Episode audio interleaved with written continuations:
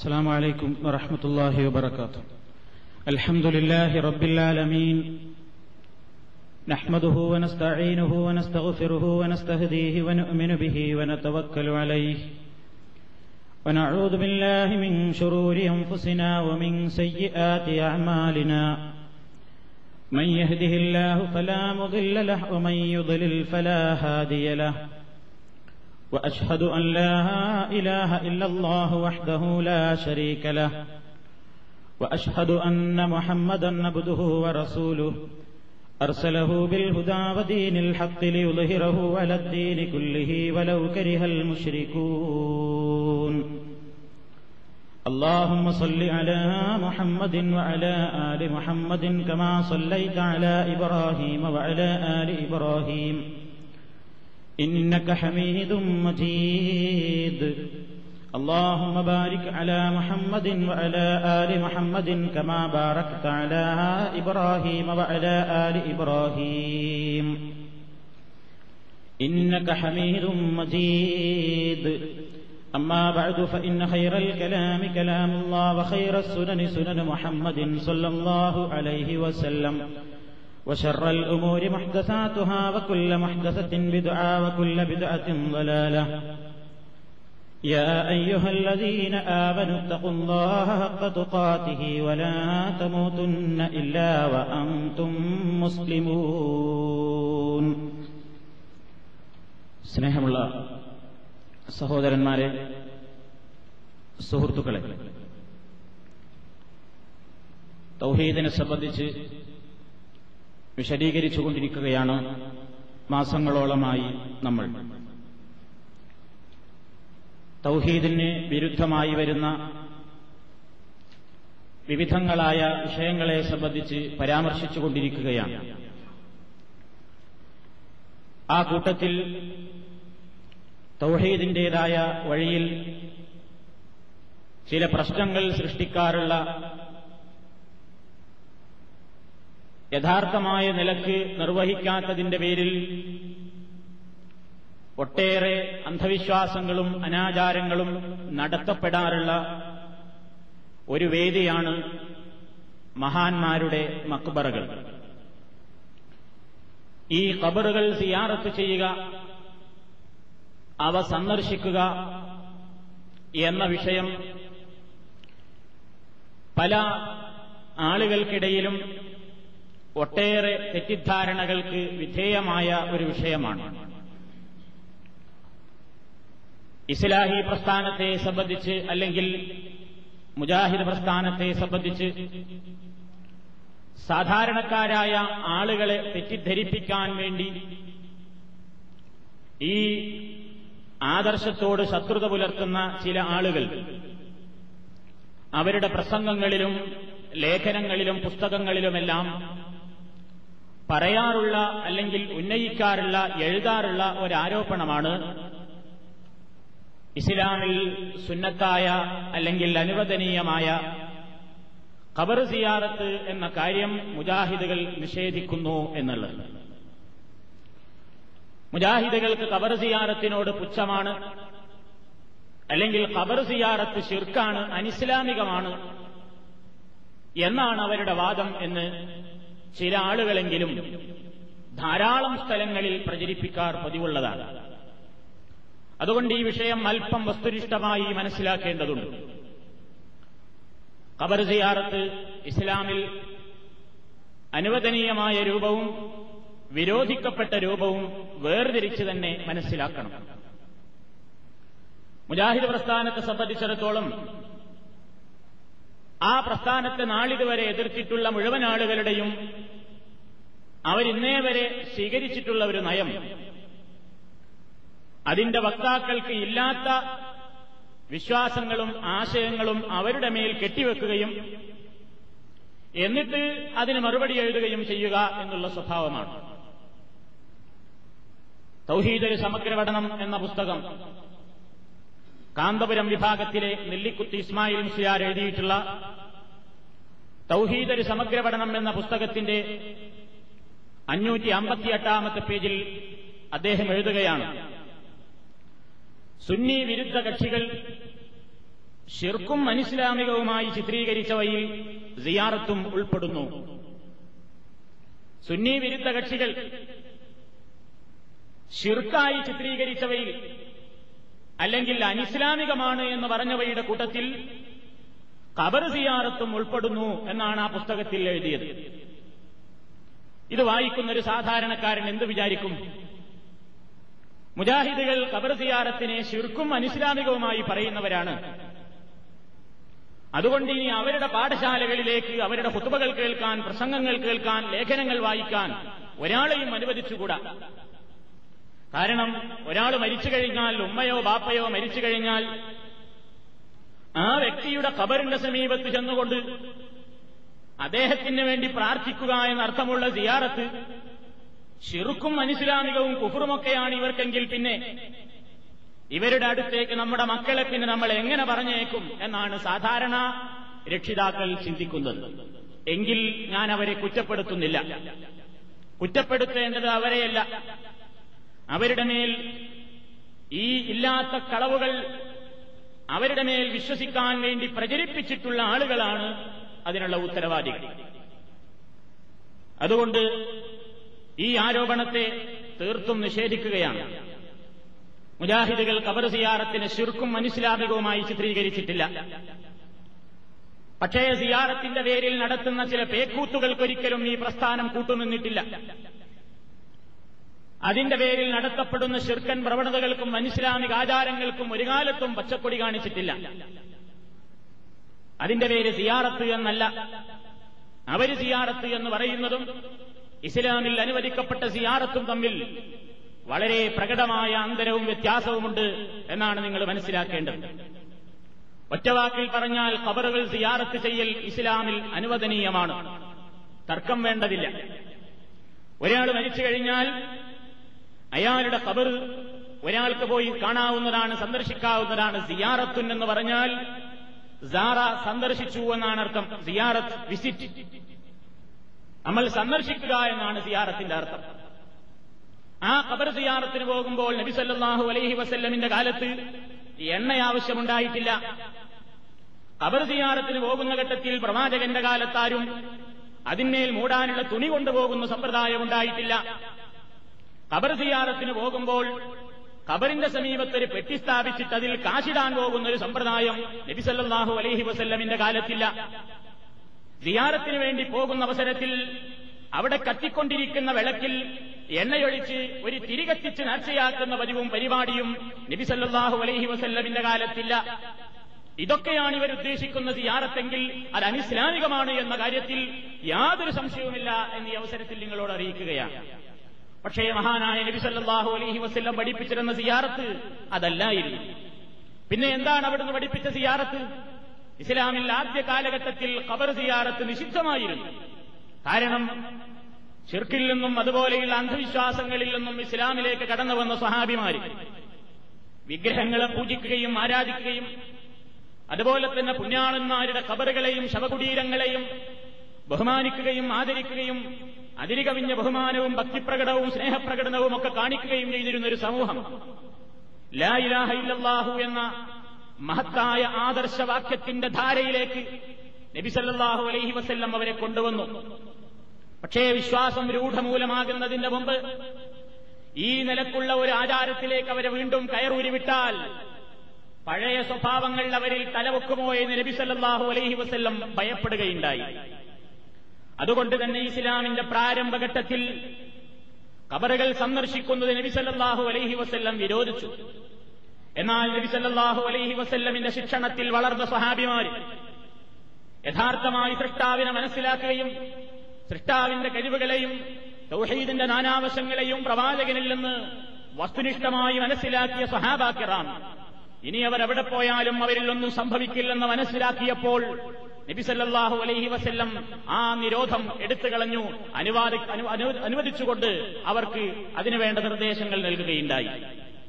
പ്രവാചകൻ തന്നെ അത് പറയുകയാണ് ഇന്നി കുൻതുനഹൈറ്റുക്കും കുബൂർ മൻ ഖുബൂർ അലാ ഫസൂറുഹാ ഫഇന്നഹാ ജനങ്ങളെ ഞാൻ നിങ്ങളോട് കബറുകൾ സന്ദർശിക്കുന്നതിന് തൊട്ട് വിലക്കിയിരുന്നു. നിങ്ങളോട് ഞാൻ കബർ സിയാറത്ത് പാടില്ലെന്ന് പറഞ്ഞിരുന്നു. അര അറിയണം ഫസൂറുഹ ഇപ്പോൾ നിങ്ങൾക്ക് സന്ദർശിക്കാവുന്നതാണ്. കാരണം അത് പരലോകത്തെ നിങ്ങൾക്ക് ഓർമ്മിപ്പിക്കാൻ ഉതകും. അതുപോലെ തന്നെ അവർ തസിദുക്കും സിയാരത്തഹ ഹൈറ നിങ്ങൾക്കതുകൊണ്ട് ഒരുപാട് നേട്ടങ്ങൾ ഉണ്ടാകും പരലോക രക്ഷ.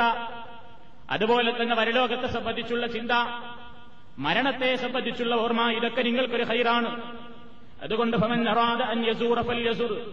ആരെങ്കിലും സന്ദർശിക്കാൻ ഉദ്ദേശിക്കുന്നുവെങ്കിൽ അവൻ സന്ദർശിക്കട്ടെ. പക്ഷേ വലാത്ത കൂലു ഹുജറ അവിടെ വെച്ച് അനാവശ്യമായി പറയാൻ പറ്റാത്തതൊന്നും അവിടെ വെച്ച് പറയാൻ പാടില്ല. ഇതാണ് നബി സല്ലാഹു അലൈഹി വസ്ല്ലം പറഞ്ഞത്. സിയാറത്തിന്റെ ലക്ഷ്യം പറയുകയാണ്. മറ്റൊരു റിപ്പോർട്ടിൽ കാണാം നിങ്ങൾക്കതിൽ ഗുണപാഠമുണ്ട്. ഒരു കബറ് കാണുന്നതിലൂടെ ഒരുപാട് പാഠം ഉൾക്കൊള്ളാനുണ്ട് മനുഷ്യന്. ഇതുവരെയായി ഈ ഭൂമിക്ക് പുറത്ത് എന്നെപ്പോലെ ജീവിച്ചിരുന്ന ഒരു മനുഷ്യൻ അയാളിപ്പോൾ ഈ ഭൂമിയുടെ അകത്താണ്. ആരും അദ്ദേഹത്തിന് സഹായത്തിനില്ല. എത്ര വലിയ നേതാവായിരുന്നു അയാൾ. എത്ര വലിയ അനുയായി വൃന്ദത്തിന്റെ ഉടമയായിരുന്നു. അല്ലെങ്കിൽ എത്ര വലിയ ധനാഢ്യനായിരുന്നു പണക്കാരനായിരുന്നു. ഒരുപാട് സ്ഥാനമാനങ്ങൾ ഉണ്ടായിരുന്ന മനുഷ്യനെന്ന് ആറടി മണ്ണിൽ ഒതുങ്ങിയിരിക്കുകയാണ്. ആ മൺകൂന കാണുന്ന ഘട്ടത്തിൽ ആ സന്ദർശകന്റെ മനസ്സിലുണ്ടാകേണ്ടുന്ന ഒരു വികാരം. ഇതുപോലെ തന്നെ ഒരു നാളിൽ ഈ ഭൂമിക്ക് പുറത്ത് ഇപ്പോൾ കളിച്ചുല്ലസിച്ച് രസിച്ചുകൊണ്ടിരിക്കുന്ന ഞാനും ഒരു നാളിൽ ഈ ഭൂമിയുടെ ഉള്ളിൽ ഒതുങ്ങേണ്ടവനാണ്.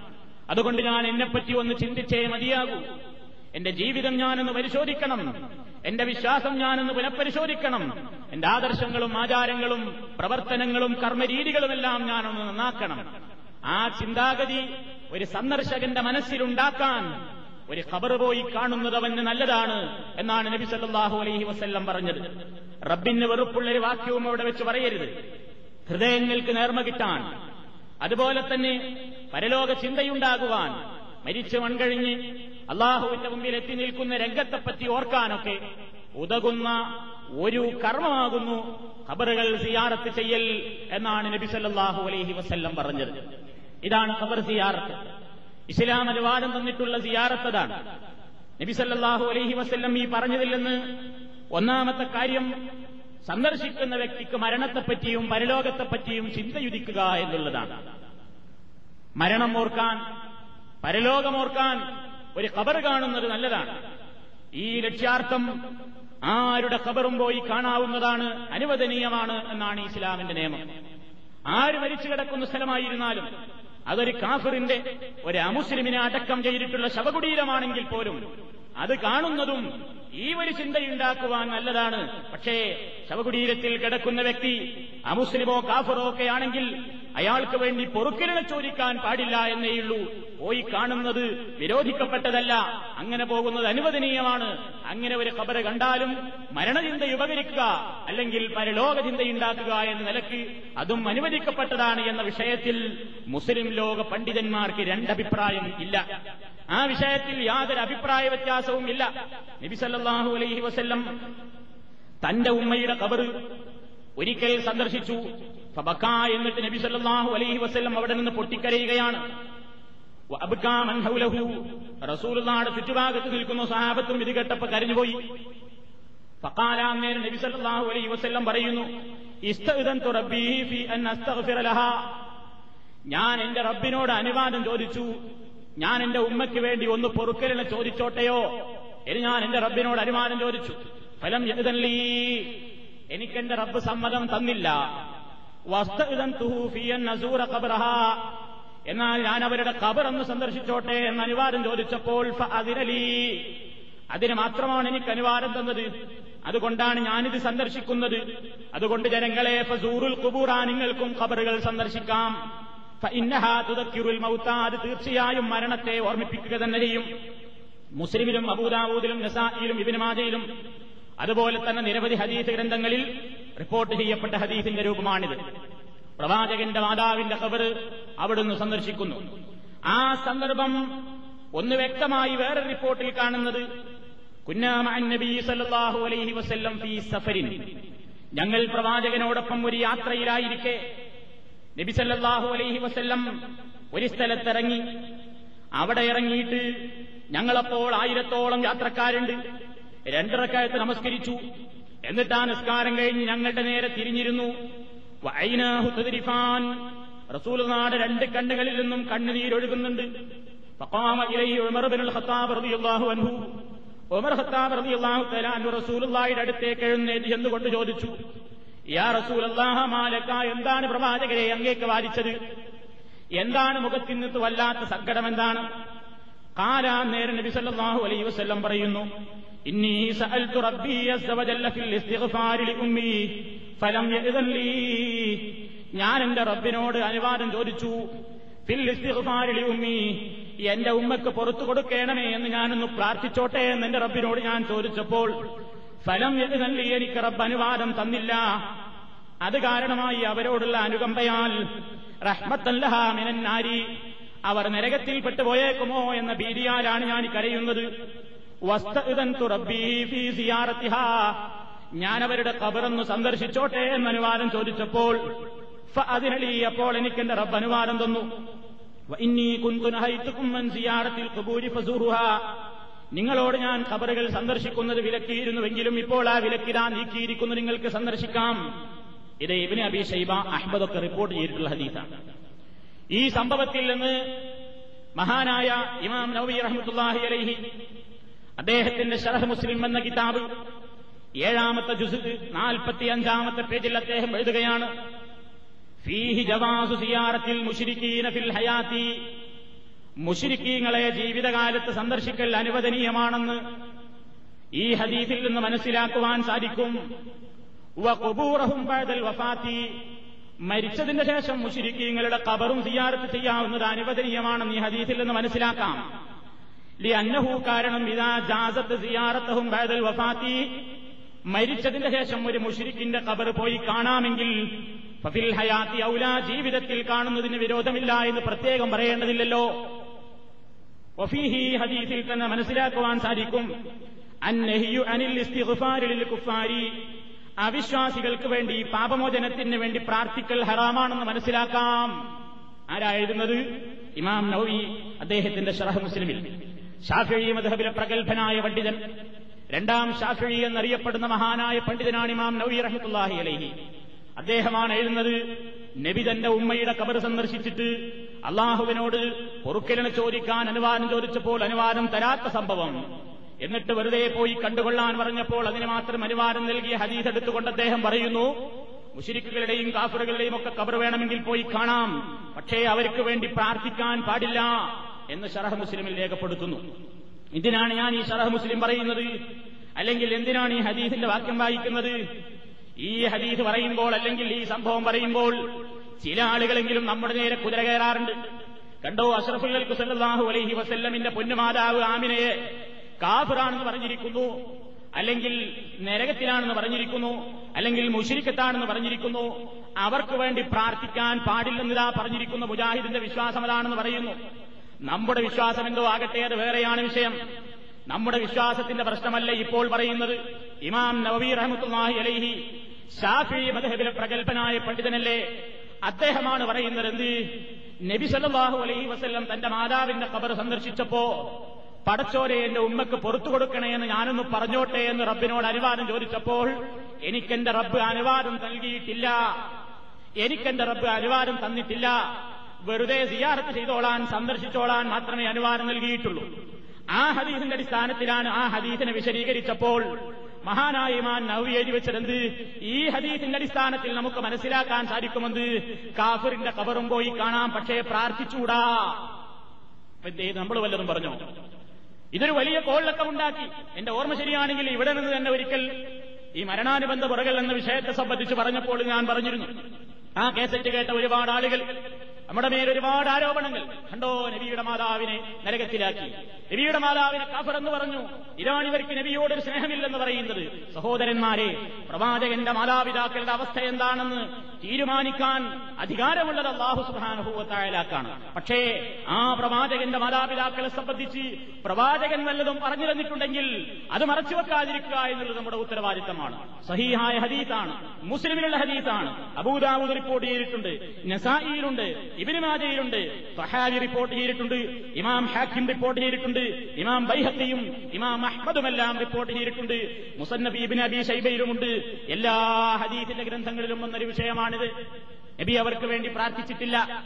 പ്രാർത്ഥിക്കാൻ അനുവാദം കൊടുത്തിട്ടുമില്ല. എന്നാൽ ചില ആളുകൾ പറയുന്നത് നബി സല്ലാഹു അലൈഹി വസല്ലമിന്റെ ഉമ്മയും ഉപ്പയും ഒക്കെ കുറെ കാലത്തിന് ശേഷം തിരിച്ചു വന്ന് ഭൂമിയിലേക്ക് തിരിച്ചു വന്ന് മുസ്ലിമീങ്ങളായി പോയിട്ടുണ്ട് എന്ന അന്ധവിശ്വാസമാണ്. മുസ്ലിമീങ്ങൾക്ക് വിശ്വസിക്കാൻ പറ്റില്ല വിശ്വാസം.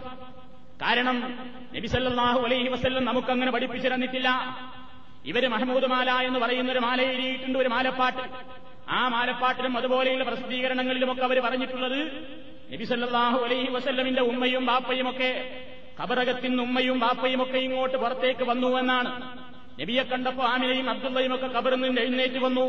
എന്നിട്ട് നബി സല്ലാഹു അലൈഹി വസല്ലമിന്റെ കൈ പിടിച്ചുകൊണ്ട് അഷ്ഹദു അഷ്ഹദു അന്ന മുഹമ്മദ് റസൂലുള്ള എന്ന് പറഞ്ഞ് മുസ്ലിമീങ്ങളായിട്ട് കബറിന്റെ ഉള്ളിലേക്ക് തന്നെ പറഞ്ഞുപോയി ഇതാണ് വിശ്വസിക്കുന്നത്.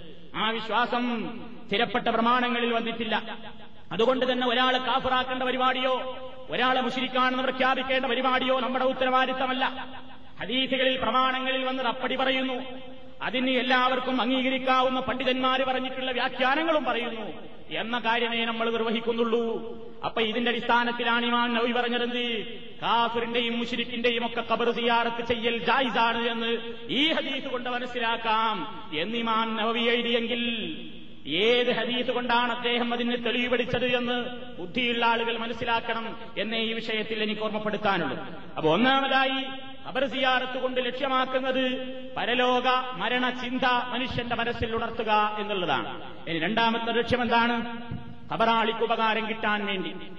ഖബറിൽ മരിച്ചു കിടക്കുന്ന വ്യക്തിക്ക് ഉപകരിക്കാൻ വേണ്ടി റബ്ബിനോട് ഈ സന്ദർശകരായ ആളുകൾ ഏണപേക്ഷിക്കുക. ഇതിനു വേണ്ടിയാണ് സിയാറത്തിന് പോകേണ്ടത്. ഒന്നാമത്തെ ലക്ഷ്യം സന്ദർശകന് ഉപകാരമുള്ളതാണ്. രണ്ടാമത്തെ ലക്ഷ്യം സന്ദർശിക്കപ്പെടുന്ന ഖബറിൽ മരിച്ചു കിടക്കുന്ന വ്യക്തിക്ക് വേണ്ടിയുള്ളതാണ്. എന്തിനാണത്? ഒരു കബറ് പോയി കാണുമ്പോൾ നബിസല്ലാഹു അലൈഹി വസല്ലം പറഞ്ഞു നിങ്ങൾ അവർക്ക് രക്ഷക്കും സമാധാനത്തിനും വേണ്ടി പ്രാർത്ഥിക്കണം എന്ന്. അവരുടെ എല്ലാ അമലുകളുടെയും പ്രവർത്തന മേഖലകൾ അവസാനിച്ചിരിക്കുകയാണ്. അവർ ചെയ്ത അമലുകളുമായി അവരുടെ കബറിൽ അവർ കഴിയുകയാണ്. അവർക്കിനി നിസ്കരിക്കാൻ യോഗമില്ല. ഇനി സക്കാത്ത് കൊടുക്കാൻ അവർക്ക് ശേഷിയില്ല. അതിനുള്ള അവസരമില്ല. ഒമ്പ് തോൽക്കാനോ കർമ്മങ്ങൾ ചെയ്യാനോ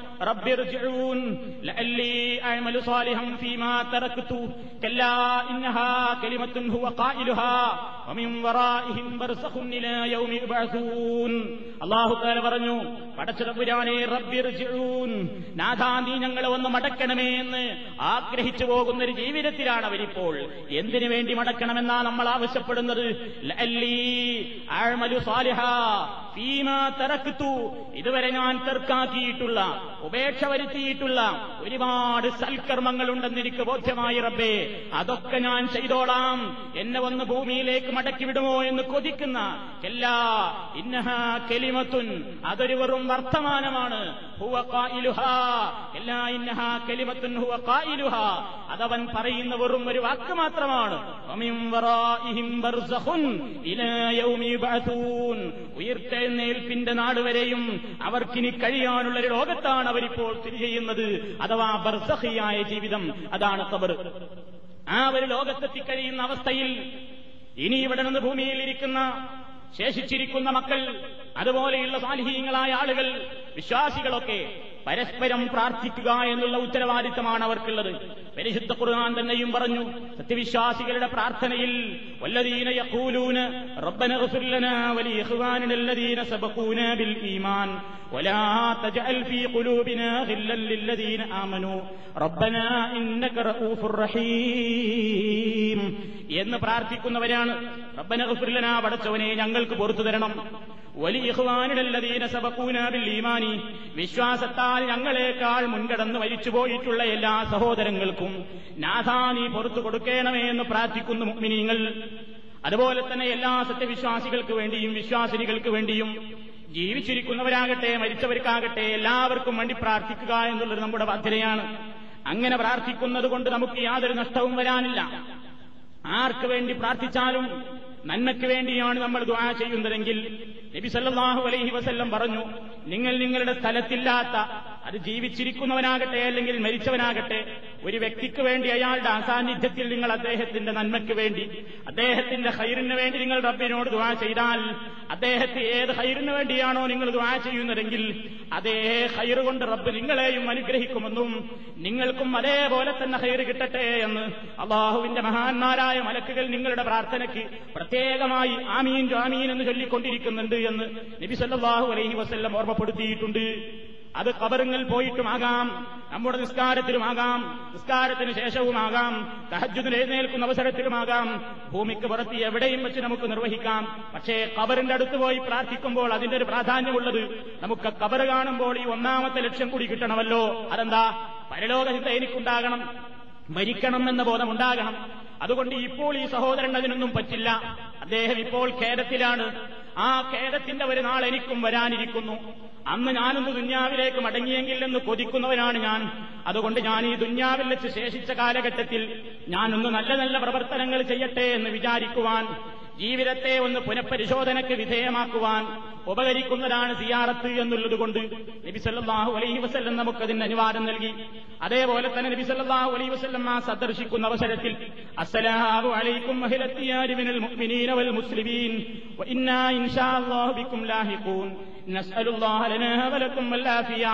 ഈ കബറിൽ കിടക്കുന്ന വിശ്വാസികളുടെ സമൂഹമേ വിശ്വാസിനികളുടെ സമൂഹമേ നാഥന്റെ രക്ഷയും സമാധാനവും നിങ്ങൾക്കുണ്ടാകട്ടെ. നിങ്ങൾക്ക് അള്ളാഹു സുഖവും സൗകര്യവും പ്രദാനം ചെയ്യുമാറാകട്ടെ.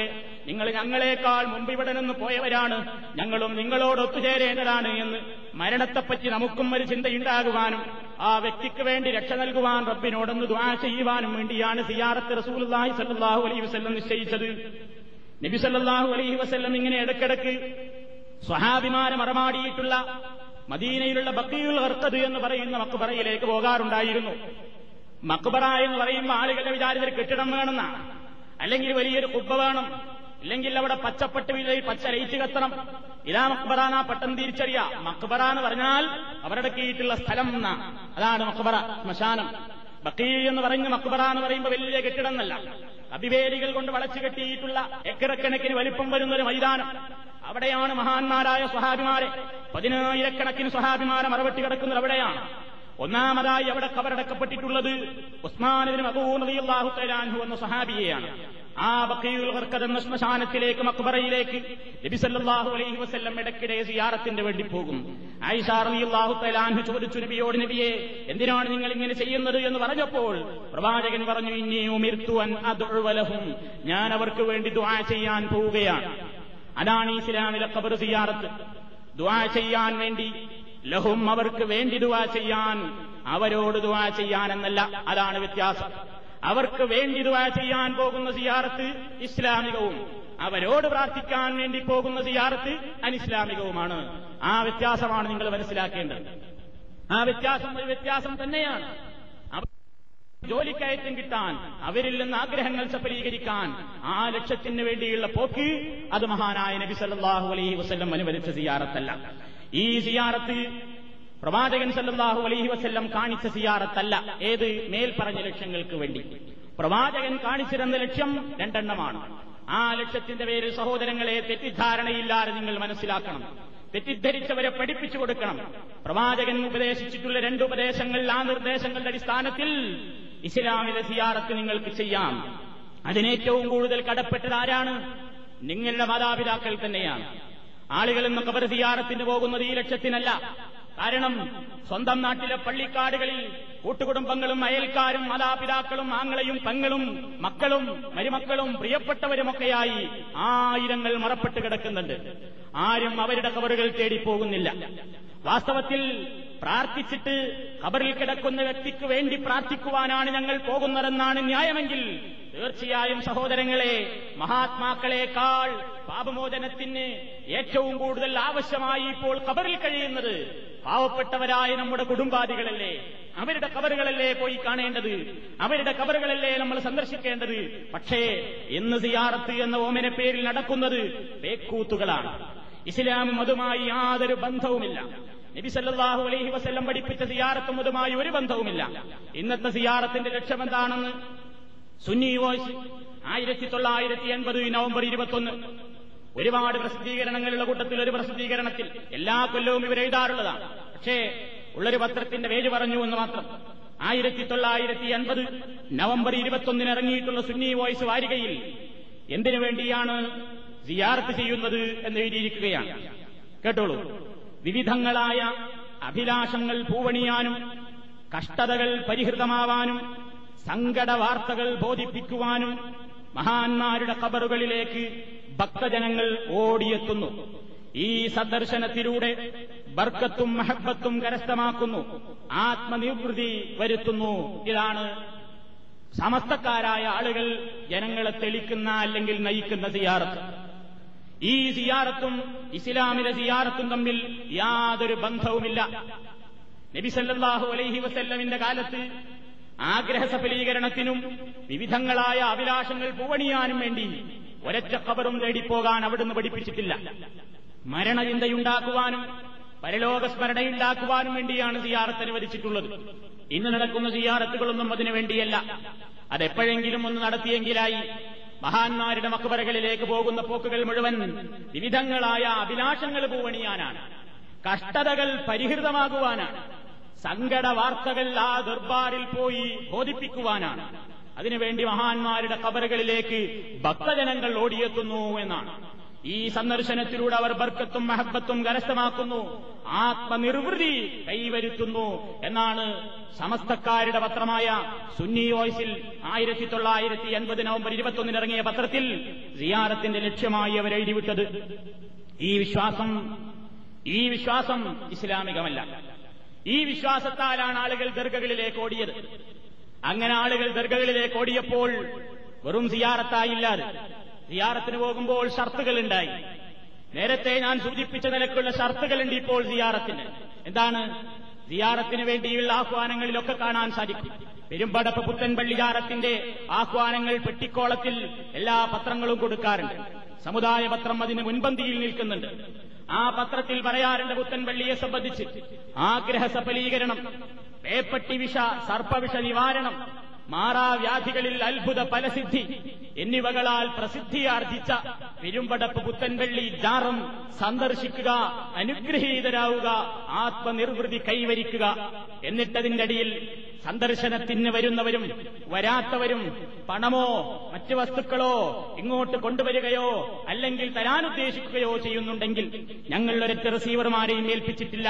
നേരിട്ട് ഞങ്ങളുടെ കയ്യിൽ തന്നെ കിട്ടണം. എങ്കിലേ ഞങ്ങൾക്കത് പിടുക്കാനും പിടുങ്ങാനും അമുക്കാനും ഒക്കൂ. എന്ന നിലയിലുള്ള പരസ്യങ്ങൾ പത്രങ്ങളിൽ അവർ കൊടുക്കുന്നു.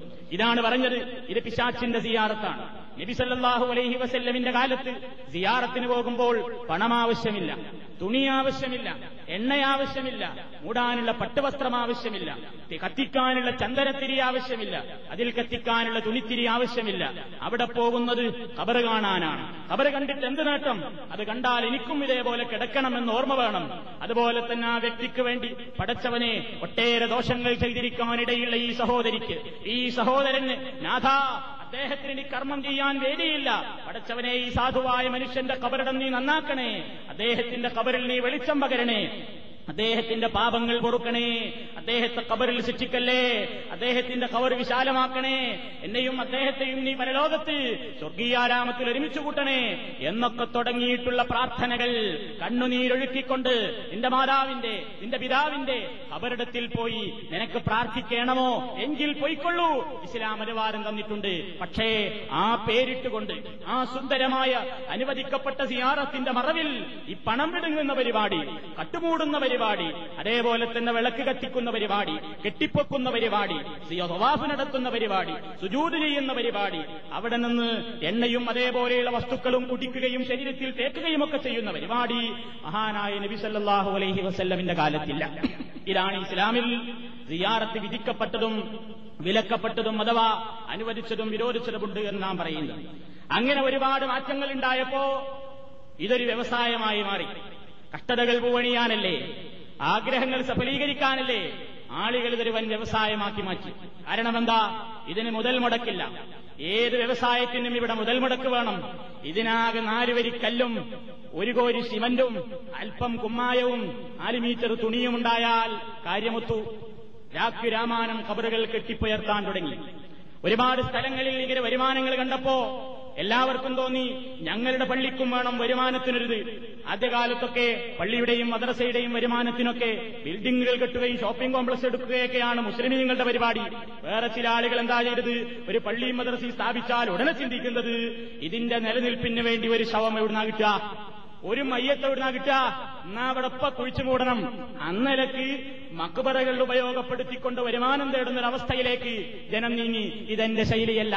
ഇത്തിരി കടുത്തുപോയല്ലേ മനുഷ്യന്റെ ശവമായി കൊള്ളണമെന്നില്ല ഏത് പോത്തിന്റെയും കഴുതയുടെയും നായയുടെയും ശവം കിട്ടിയാലും അതൊക്കെ കുഴിച്ചു മൂടി പച്ചപ്പുതപ്പിട്ട് മൂടിക്കൊണ്ട് വരുമാനമുണ്ടാക്കാൻ കേരളത്തിലെ മുസ്ലിമീങ്ങൾക്ക് നാണമില്ല മടിയില്ല എന്ന് ഞാനല്ല പറയുന്നത്. അവരുടെ പ്രസിദ്ധീകരണത്തിൽ അൽഹംദുലില്ലാഹി റബ്ബുല്ലാലമീൻ. അവരുടെ പ്രസിദ്ധീകരണത്തിൽ അവരുടെ തൂലിക കൊണ്ട് റബ്ബുല്ലാലമീൻ അത് കേരള ജനങ്ങളുടെ മുമ്പിലേക്ക് എഴുതിവിടാൻ മനസ്സ് കാണിപ്പിച്ചു. അവർ തന്നെ എഴുതിവിട്ടു. നിങ്ങൾ നോക്കൂ ആയിരത്തി തൊള്ളായിരത്തി തൊണ്ണൂറ്റി രണ്ട് ഫെബ്രുവരിയിലക്കം ഇറങ്ങിയിട്ടുള്ള എ പി സുന്നികളുടെ എ പി സമസ്തക്കാരുടെ സുന്നികൾ എന്നവരെ പറയാൻ ഞാൻ ഇഷ്ടപ്പെടുന്നില്ല. ഒരൊറ്റ സുന്നികളെയും അവരെ സുന്നികൾ എന്ന് പറയാൻ ഞാൻ ഇഷ്ടപ്പെടുന്നില്ല. കാരണം മുതലക്കുളം മൈതാനി എന്ന് പറയുന്നത് പോലെയാണ്. അവിടെ മുതലയുമില്ല കുളവുമില്ല അല്പം മൈതാനം മാത്രമേ ഉള്ളൂ. ഇതേപോലെയാണ് സുന്നികൾ എന്ന് വെറുതെ പറയുന്ന ആളുകൾ. സുന്നത്ത് വിരോധികളാണ് അവർ പ്രവാചകൻ പഠിപ്പിച്ച ഒരുപാട് സുന്നത്തുകളെ കാറ്റിൽ പറത്തിയിരിക്കുകയാണ്. റിയാറത്തിന്റെ വർഷത്തിലും മറ്റൊന്നല്ല സംഭവിച്ചിട്ടുള്ളത്. അവർ നടത്തുന്ന ആയിരത്തി തൊള്ളായിരത്തി തൊണ്ണൂറ്റി രണ്ട് ഫെബ്രുവരിയിലക്കം റിസാലയിൽ എഴുതുകയാണ്. എന്താ എഴുതിയത്? ഞാൻ ഈ പറഞ്ഞ ആശയം കേട്ടോളൂ. ഇല്ലാത്ത മക്ബറകളുടെ പേരിലും അറിയപ്പെടാത്ത മൺകൂനകളുടെ പേരിലും ചിലർ തട്ടിപ്പ് നടത്തുന്നു. ആരായിരുന്നത്? താമസക്കാര് ഇല്ലാത്ത മക്ബറകളുടെ പേരിലും അറിയപ്പെടാത്ത മൺകൂനകളുടെ പേരിലും ചിലർ തട്ടിപ്പ് നടത്തുന്നു. ചിലയിടത്ത് താൽക്കാലിക കബർ പൊങ്ങി വരാറുണ്ട്. ഉണ്ടോ? പൊക്കലല്ല പൊക്ക പൊങ്ങല. ചിലയിടത്ത് താൽക്കാലിക കബറ് പൊങ്ങി വരാറുണ്ട്. ചില കബറുകൾ മുസ്ലിമിന്റേതാണോ എന്നതിന് പോലും തെളിവില്ല. ചില കവറേ മുസ്ലിമിന്റേതാണോ എന്നതിന് പോലും തെളിവില്ല. പോകട്ടെ മനുഷ്യന്റേതാണോ എന്ന് പോലും അറിയില്ല. ആരായത് എല്ലാ കബറുകളെയും ഉപയോഗപ്പെടുത്തിക്കൊണ്ട് ഉപജീവനം നടത്തുന്ന പുരോഹിതവർഗം അവരുടെ പത്രത്തിൽ എഴുതിവിട്ടു ജനങ്ങളെ സൂക്ഷിക്കണം. കേരളത്തിൽ നടന്നുകൊണ്ടിരിക്കുന്ന ദർഗകളിൽ അമുസ്ലിമിന്റെ ദർഗയുണ്ട്. മനുഷ്യന്റേതാണോ എന്ന് പോലും അറിയാത്ത മൃഗങ്ങളുടെ ദർഗകളുണ്ട്. ഇത് എഴുതിവിട്ട അവർക്കൊരു ബാധ്യതയുണ്ടായിരുന്നു. ഇപ്പാവങ്ങളെ പാതിരാവ എന്ന് പറഞ്ഞുകൊണ്ട് ദർഗകളിലേക്ക് ആനയിപ്പിച്ചവർ ഇവരാണ്. അവരോടൽപ്പമെങ്കിലും ദയയുണ്ടെങ്കിൽ നീതിയുണ്ടെങ്കിൽ ഏതൊക്കെ കബറുകളിലാണ് അമുസ്ലിം സ്ഥിതി ചെയ്യുന്നത് എന്നും ഏതൊക്കെ കബറാണ് നായയുടെയും കഴുതയുടെയും പട്ടിയുടേതുമെന്ന് അവർ ജനങ്ങളോടൊരു പട്ടിക എഴുതിയിട്ടുണ്ടായിരുന്നെങ്കിൽ നന്നായിരുന്നു. ഉണ്ട് എന്നുറപ്പല്ലേ? ഇല്ലെങ്കിൽ എന്തിനവരിത് എഴുതിവിട്ടു അവരല്ലേ എഴുതിയത്? ചില കബറുകൾ മുസ്ലിമിന്റേതാണോ എന്നതിന് പോലും തെളിവില്ല. പോകട്ടെ മനുഷ്യന്റേതാണോ എന്ന് പോലും അറിയില്ല എന്ന്. ഇതാണിപ്പോ നടക്കുന്ന കബറുകളുടെ കോലം. ഇന്ന് സ്ഥിതി ചെയ്യുന്ന കബറുകളെപ്പറ്റി അവർക്കുള്ള അഭിപ്രായമാണത്. ഒന്നും ഞാൻ എന്റെ വകയായിട്ട് പറയുന്നില്ല. ആരെങ്കിലും എങ്ങനെയെങ്കിലും ജീവിച്ചോട്ടെ. പക്ഷേ പണം മാത്രമല്ല അവർ വാങ്ങുന്നത്. ചെല്ലുന്നവന്റെ ഈമാനും പോക്കറ്റടിക്കുന്നുണ്ട് അതിത്തിരി ഒരു പ്രത്യേകമായ വിഷയം തന്നെയാണ്. പണം പത്തോ നൂറോ പൊയ്ക്കോട്ടെ. പക്ഷെ ഇവന്റെ ഈമാനും കൂടി പോവല്ലേ? അതുകൊണ്ട് നമുക്കത് വിമർശിക്കേണ്ടി വരുന്നു. അല്ലാതെ നിങ്ങൾക്ക് വരുമാനം കിട്ടില്ലാത്ത അസൂയയാണ് ആരും പറയണ്ട. കിട്ടിക്കോളിൻ വാങ്ങിക്കോളിൻ പെരുമ്പടപ്പിൽ എലക്ഷനാണ്. എരുവാടിയിൽ എലക്ഷനാണ്. ഭീമാപ്പള്ളിയിൽ എലക്ഷനാണ്. എന്താ അത്? ഭീമാപ്പള്ളി തിരുവനന്തപുരത്ത് നിയമസഭയാണോ? അല്ലെങ്കിൽ പെരുമ്പടപ്പെന്താ പാർലമെന്റാ അവിടെ ഇലക്ഷൻ നടക്കാൻ എന്താ കാരണം? അവിടെ ലക്ഷങ്ങൾ വരുന്നുണ്ട്. ആ ലക്ഷങ്ങൾ ഏത് പാർട്ടിക്കാരൻ അമുക്കണം എന്നതിലാ തർക്കം. മുസ്ലിം ലീഗുകാരനുണ്ട് കോൺഗ്രസുകാരനുണ്ട് കമ്മ്യൂണിസ്റ്റുകാരനുണ്ട്. ഏത് കൊടിയുടെ നിറമുള്ളവരായിരുന്നാലും എല്ലാവരും ഈ ശിർക്കിന്റെ കുളിമുറിയിൽ പരമനഗ്നന്മാരാണ്. എല്ലാവരും അതിനുവേണ്ടി അടിപിടി കൂടുകയാണ്. എന്നിട്ട് മാറി വരുന്ന പാർട്ടികൾ ഈ പണത്തിന് വേണ്ടി അവിടെ വാദകോലാഹലങ്ങൾ നടത്തുകയും അങ്ങനെ സെക്രട്ടറിക്ക് കുത്തേറ്റു. അവിടെ തന്നെയുള്ള ആസ്പത്രിയിൽ അഡ്മിറ്റ് ചെയ്തു. അപ്പോഴും ഈ പാവം ജനങ്ങൾ ചിന്തിച്ചില്ല. സെക്രട്ടറിക്ക് കുത്തേറ്റപ്പോ കിണറ്റിലെ വെള്ളെടുത്തിട്ട് എന്തേ ഒന്ന് തടവാഞ്ഞു. മൂപ്പരെ എന്തേ ഹോസ്പിറ്റലിലാക്കിയത് ചിന്തിക്കാൻ ജനത്തിന് സാധ്യമല്ലല്ലോ. ജനം അല്പം ചിന്ത മൗശ്രിയാക്കന്മാരുടെ ആലയിൽ കെട്ടിയവരാണല്ലോ. അതുകൊണ്ട് അവർ കാര്യമായി ചിന്തിച്ചില്ല. ഈ നിലയ്ക്ക് അല്പം രോഷത്തോടുകൂടെ തന്നെ നിങ്ങൾ ചിന്തിക്കണം സഹോദരന്മാരെ. കബറുകൾ മുസ്ലിമിന്റെതാണോ എന്ന് പോലും അറിയാത്ത കബറിവിടെ നിലനിൽക്കുമ്പോൾ അത് പറയേണ്ട ബാധ്യത ഇവർക്കില്ലേ? മനുഷ്യന്റെതാണോ എന്ന് പോലും അറിയാത്ത കബറുപട സിയാറത്ത് നടക്കുന്നുണ്ടെങ്കിൽ അത് ഏതാണ് പത്രത്തിൽ എഴുതേണ്ട ബാധ്യത ഇവർക്കില്ലേ? തൊണ്ണൂറ്റിരണ്ടിൽ ഇത് എഴുതി വിട്ടിട്ട് ഇന്നേ വരെ പ്രബോധകന്മാർ ചോദിച്ചുകൊണ്ടിരിക്കുന്നു ഏതാണ് ഈ മനുഷ്യന്റെതല്ലാത്ത കബറ്? ഏതാണ് ഈ മുസ്ലിമിന്റെതല്ലാത്ത കബറ്? വ്യക്തമാക്കണമെന്ന് പറഞ്ഞിട്ട് ഇന്നേ വരെ അത് എഴുതാൻ ധൈര്യം വന്നിട്ടില്ല. ഇല്ലാത്തത് കൊണ്ടല്ല. ചില പ്രധാനപ്പെട്ട കബറിന്റെ ഉള്ളിലൊക്കെ കഴുതയാണ് എന്ന് ജനസംസാരം അടക്കി പിടിച്ച നിലയ്ക്ക് നടക്കുന്നുണ്ട്. അതുകൊണ്ട് അത് പറഞ്ഞാൽ ആ സ്ഥാപനങ്ങളൊക്കെ പൂട്ടിപ്പോകേണ്ടി വരും. അതുകൊണ്ട് എഴുതാൻ ധൈര്യമില്ല അപ്പൊ ഇങ്ങനെയൊക്കെ ഒരു ഒരു വശത്ത് എഴുതും. വേറൊരു വശത്ത് ഇവരെന്ത് പറയും? കാശ് കിട്ടുമോ എന്നാ ഏത് ശവത്തിനെയും വലിയായി ചിത്രീകരിക്കും. ഏത് മയ്യത്ത് കിട്ടിയാലും അതൊക്കെ വലിയാണ് എന്ന് പറയാൻ ഈ രണ്ട് വിഭാഗത്തിനുമടിയിൽ ഏതാ രണ്ട് വിഭാഗം? ഇ കെ സമസ്തക്കും എ പി സമസ്തക്കും. രണ്ടു കൂട്ടർക്കും മടിയില്ല. എല്ലാരും കാശ് കിട്ടുമെന്ന് കണ്ടാൽ മധുഹൈതും. കാശ് കിട്ടൂല എന്ന് കണ്ടാലോ നേരെ തിരിച്ചു എഴുതും രണ്ടിനും ഉദാഹരണങ്ങൾ കേട്ടോളൂ. എന്റെ വകയായിട്ടെന്ന് ഞാൻ ഒന്നും പറയുന്നില്ല. എന്നൊക്കെ പത്രങ്ങളിൽ നിന്നുള്ള ഉദ്ധരണി കൊണ്ട് അവസാനിപ്പിക്കാൻ ആയിരത്തി തൊള്ളായിരത്തി തൊണ്ണൂറ്റി മൂന്ന് മെയ് മാസം ഇരുപത്തൊമ്പതാം തീയതി ശനിയാഴ്ച ഇറങ്ങിയ സിറാജ് ദിനപത്രം. സിറാജ് പത്രത്തിൽ ഒരു പരസ്യം. എന്താ പരസ്യം? പുതുവന്നാനിയാറത്തിന്റെ പരസ്യമാണ് പരസ്യ. ആരായി പുതുവന്നാനി ബീവി എന്നറിയോ ചെറിയ ചരിത്രം പറഞ്ഞുതരാം കടലിൽ നിന്ന് ഒരു രണ്ട് ശവം കിട്ടി. പൊന്നാനി പുതുവന്നാനി കടലിൽ നിന്ന് രണ്ട് ശവം കിട്ടി. ഒന്നൊരാണിന്റേതായിരുന്നു ഒന്നൊരു പെണ്ണിന്റേതായിരുന്നു. ആണിന്റെ കാത് കുത്തിയിട്ടുണ്ട് എന്നുള്ളതുകൊണ്ട് അത് കാഫറാന്ന് മനസ്സിലാക്കി. പെണ്ണിന്റേത് വേറൊന്നും അടയാളമൊന്നുമില്ല. ആണിന്റേത് ഇത്തിരി ചീഞ്ഞളിയൽ കുറവാ. കാരണം മൂപ്പര് രണ്ടാമത് ചാടിയതാവുന്നു. അതുകൊണ്ട് അല്പം പഴക്കമുള്ളൂ. അതെടുത്ത് ശരിയായ നിലയ്ക്ക് തന്നെ കുഴിയുറ്റി മറവിയിൽ. പെണ്ണിന്റേതോ പെണ്ണിന്റേത് വാരിക്കൂട്ടാനേ പറ്റുള്ളൂ അതിന് അത്രയും ജീർണിച്ചിട്ടുണ്ട്. അത് തന്നെ ബുദ്ധിയുള്ള മനുഷ്യന്മാരിൽ നിന്ന് കിട്ടിയില്ലാണ്ട് വേറൊരാളെ ഏർപ്പാട് ചെയ്തു ഇതൊന്നും എന്റെ വകയല്ല. ആരാ എഴുതിയത് ഞാൻ പറയുന്നുണ്ട്. ഈ പറയുന്നതൊക്കെ അവരെ വക തന്നെ. അങ്ങനെ എഴുതിയിട്ട് വാങ്ങിയിട്ട് കുഴിച്ചിട്ടു. ആരാന്നറിയില്ല എവിടുന്നാന്നറിയില്ല എന്താന്നറിയില്ല. അങ്ങനെ ഉണ്ടായ സാധനം എന്താന്ന് മനസ്സിലായിട്ടില്ല ആരാന്ന് മനസ്സിലായിട്ടില്ല. അങ്ങനത്തെ സാധനത്തിനൊരു പരസ്യം. എന്താ പരസ്യം? പുതുവന്നാനി ബീബിയുടെ ജാറത്തിന്റെ പരസ്യം കേട്ടോളി എവിടെ വന്നതാ? ഏയ് ഞങ്ങളൊന്നും പറയില്ല. ഞങ്ങൾക്ക് ആ ജാറത്തെപ്പറ്റി അഭിപ്രായ വ്യത്യാസത്തിലാണ്. അങ്ങനെയും ഇങ്ങനെയും എന്നൊന്നും പറയാൻ രണ്ട് വിഭാഗത്തെയും വിടൂല. അതുകൊണ്ട് രണ്ട് വിഭാഗത്തിന്റെയും പത്രത്തിൽ വന്ന മധു ഞാൻ വായിക്കുന്നു. ഒന്ന് എ പിക്കാരുടെ പത്രത്തിൽ തൊണ്ണൂറ്റിമൂന്ന് മെയ് മാസം ഇരുപത്തൊമ്പതാം തീയതി ശനിയാഴ്ച ഇറങ്ങിയ പത്രത്തിൽ എഴുതുന്നു. പുതുവഞ്ഞാനി മൊനമ്പത്ത് ബീവിയുടെ ജാറത്തിൽ പന്ത്രണ്ടാമത് ആണ്ട് നേർച്ച. അഭീഷ്ടസിദ്ധിക്കും രോഗശാന്തിക്കുമുള്ള പ്രാർത്ഥനാ സാഫല്യത്തിന് പേരെടുത്ത ജാറം. കേട്ടോ ഇതിനൊക്കെ ജാറം? അഭീഷ്ടസിദ്ധിക്ക് രോഗശാന്തിക്ക് പ്രാർത്ഥനാ സാഫല്യത്തിനൊക്കെ മഷഹൂറായ പേരെടുത്ത ജാറമായ പുതുവന്നാണി മുനമ്പത്ത് ബീവിയുടെ ജാറം സന്ദർശിക്കൂ കുട്ടരെ അനുഗ്രഹിക്കൂ വഹാബികളെ ഞെട്ടട്ടെ. ഇതാ വർഷം തൊള്ളായിരത്തി തൊണ്ണൂറ്റി മൂന്ന് മെയ് ഇരുപത്തി ഒമ്പതിനിറങ്ങിയ ശനിയാഴ്ച ഡേറ്റ് ഒക്കെ ഓർമ്മ വെച്ചോ പത്രം ഓഫീസിലേക്ക് വിളിച്ച് ചോദിക്കണം അങ്ങനെ എഴുതിയിട്ടുണ്ടോ നിങ്ങൾ പണ്ട് ചോദിക്കണം. ഇരുപത്തി ഒമ്പത് അഞ്ച് തൊണ്ണൂറ്റി മൂന്ന് ശനിയാഴ്ച ഇറങ്ങിയ പത്രത്തിലാണ്. ഇനി കേട്ടോളി മറ്റൊരു മറ്റോരിങ്ങനെ ആശ്വസിക്കായി. ഞങ്ങളാണെന്നും പറയില്ല ഞങ്ങൾ ഈ അഡ്രസ് ഇല്ലാത്ത ജാറത്തിന്റെ ഒന്നും പരസ്യത്തിന് നടക്കൂല ഞങ്ങൾക്ക് അഡ്രസ് ഉള്ള ജാറെന്ന് ഇഷ്ടമായിട്ടുണ്ട് എന്ന് പറഞ്ഞ് ഈ കെ സമസ്തക്കാരായ ആളുകൾക്കൊരു ഇത്തിരി ഒരു ആവേശം തോന്നണ്ട. അവരുടെ പ്രധാനപ്പെട്ട ഒരു സ്ഥാപനമാണ് പട്ടിക്കാട് ജാമിയാനൂരിയ അറബി കോളേജ്. ജാമിയാനൂരിയ അറബി കോളേജ് എല്ലാ കൊല്ലത്തിലും ഒരു വാർഷിക പരിപ്പറക്കാറുണ്ട് അതിന്റെ പേര് അൽ മുനീർ എന്ന. അൽമനാറല്ല അൽമനാർ എന്ന നമ്മളെ കെ എന്നതിന്റെ പത്രമാണ് അൽ മുനീർ. അൽ മുനീർ വാർഷിക പതിപ്പ് ആയിരത്തി തൊള്ളായിരത്തി എൺപത്തിയേഴിൽ ഇറക്കിയ ആ വാർഷിക പതിപ്പിന്റെ പേജ് നാൽപ്പത്തിയാറിൽ നിന്ന് കേട്ടോളൂ. ഒരു ഫുൾ പേജ് പരസ്യം. ഫുൾ പേജാണ് പരസ്യം. എന്താ? ഹെഡിങ് പുതുവന്നാനി മുനമ്പത്ത് ബി വി ചാറം ഒലക്ക മുക്കിയിട്ടാണ് പുതുവന്നാനി മുനമ്പത്ത് ബി വി ചാറം അടിയിൽ സന്ദർശിക്കുക ഒരാശ്ചര്യ ദിനം. പ്രാർത്ഥിക്കുക രണ്ടാശ്ചര്യ ദിനം. അനുഗ്രഹീതരാവുക മൂന്നാശ്ചര്യ ദിനം. ഒന്നാമത്തത് സന്ദർശിക്കുക ഒരൊറ്റ ചിഹ്നം. പ്രാർത്ഥിക്കുക ഡബിൾ ആശ്ചര്യ ചിഹ്നം. അനുഗ്രഹീതരാവുക ത്രിപിൾ ആശ്ചര്യ ചിഹ്നം. എന്നിട്ട് മതി പറയാം സന്ദർശകരുടെ നീറുന്ന പ്രശ്നങ്ങൾക്ക് സന്ദർശകരുടെ നീറുന്ന പ്രശ്നങ്ങൾക്ക് ബീവിയുടെ അനന്യ സാധാരണമായ അത്ഭുത ദിവ്യ ശക്തി കൊണ്ട് ആശ്വാസം ലഭിക്കുന്നു.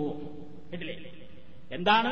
നിങ്ങളുടെ നാറുന്ന നീറുന്ന പ്രശ്നങ്ങൾക്ക് അല്ലെ? രാഷ്ട്രീയക്കാരുടെ ശൈലി കടമെടുക്കുകയാണെങ്കിൽ ഒരുപാട് അങ്ങനത്തെ പ്രശ്നങ്ങളില്ലേ? ആ പ്രശ്നങ്ങൾക്ക് ബീവിയുടെ അനന്യസാധാരണമായ അത്ഭുത ദിവ്യ ശക്തി കൊണ്ട് ആശ്വാസം ലഭിക്കുന്നു. അൽമുനീർ വാർഷിക പതിപ്പ് എവിടെയെങ്കിലും തൊള്ളായിരത്തി എൺപത്തി ഏഴിലുണ്ടെങ്കിൽ പേജ് നാൽപ്പത്തി ആറ് മറിച്ച് നോക്കുക. അതാണ് പൊതുപഞ്ഞാനി ബീവിനെ പറ്റി പറഞ്ഞത്. ഇനി കേട്ടോളിൻ മധു എഴുതിയിട്ടുണ്ട് ഒരു മാല ഇറങ്ങിയിട്ടുണ്ട്. ഉടനെ ഇറങ്ങുമല്ലോ മാല. ആർക്കും ഉണ്ടല്ലോ മാല? വൈദ്യ മാല അമ്പറമാല മാല മലപ്പുറം മാല സു- പിന്നെ കൊണ്ടോട്ടി തരീക്കത്ത് മാല ശംസിയാ തരീക്കത്ത് മാല എല്ലാവർക്കും ഉണ്ട് മാലയും ചെയ്യുന്നു കൂട്ടത്തിലൊരു മാല. ഒന്ന് ഇവിടെയും കിടക്കട്ടെ. എന്നെനിലക്ക് ഒരു മാല ഇറക്കും. മാലന്റെ പേര് ഉദരത്ത് മാലയാണ്. ഉദരത്ത് മാല. കുതിരത്ത് മാല എഴുതിയിട്ടുള്ളത് ആരാ?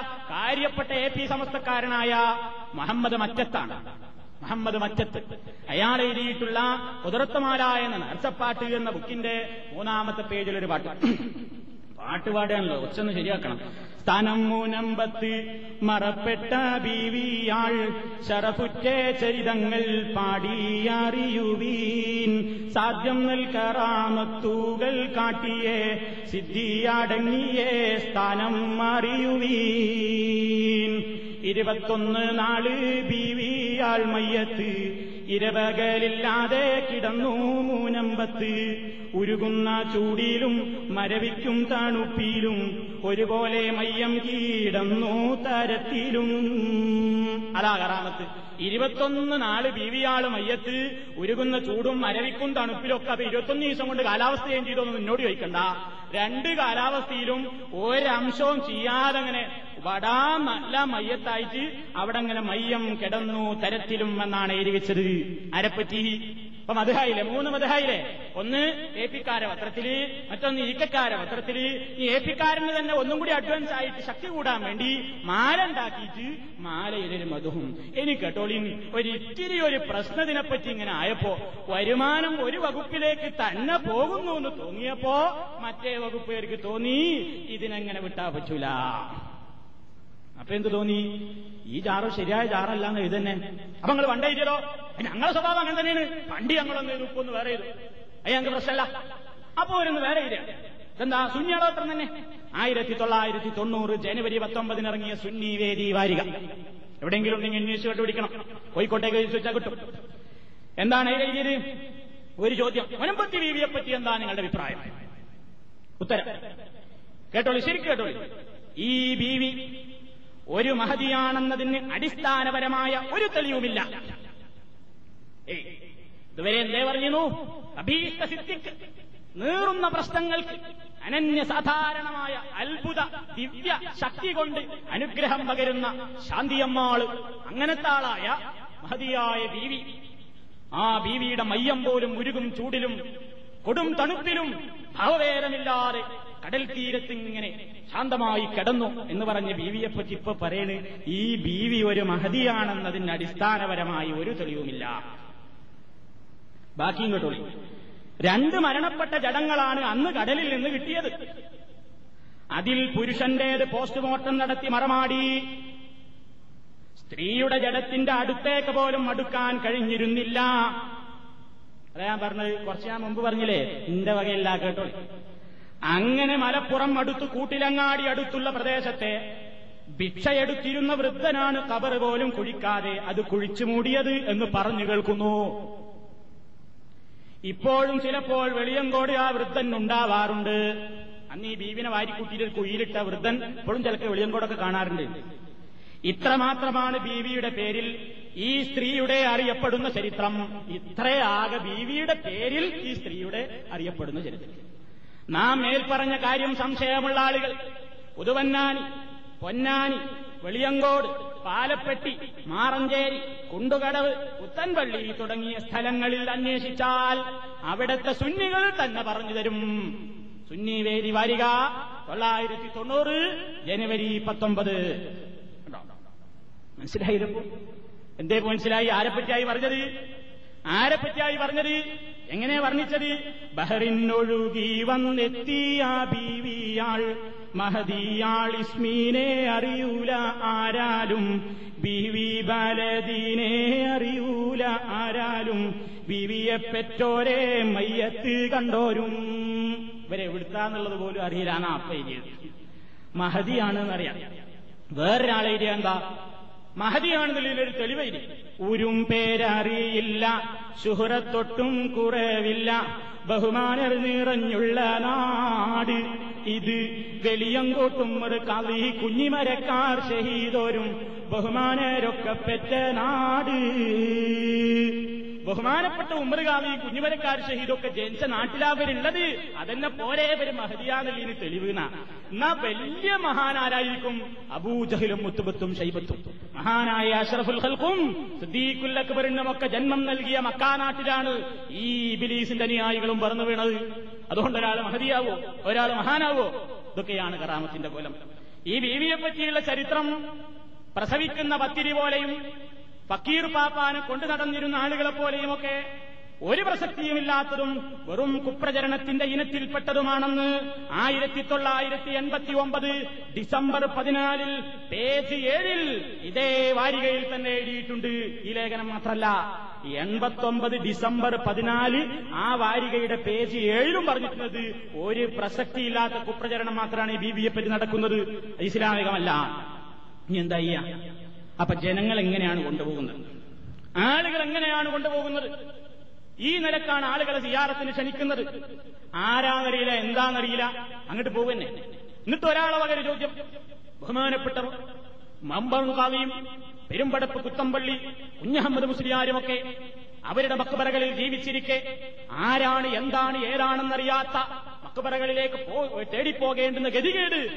മുസ്ലിം സമുദായത്തിന് എന്തിനുണ്ടായി എന്ന് ചോദിച്ചിട്ട് ഇങ്ങനെ ഖേദിച്ചിരുന്ന് കരയണ ഓഫീസ് കുത്തിട്ടുണ്ട് എന്തിനുണ്ടായി നിങ്ങൾ ഉണ്ടാക്കി? നിങ്ങൾ അങ്ങനെ പറഞ്ഞിട്ടല്ലേ ജനം പോയത്?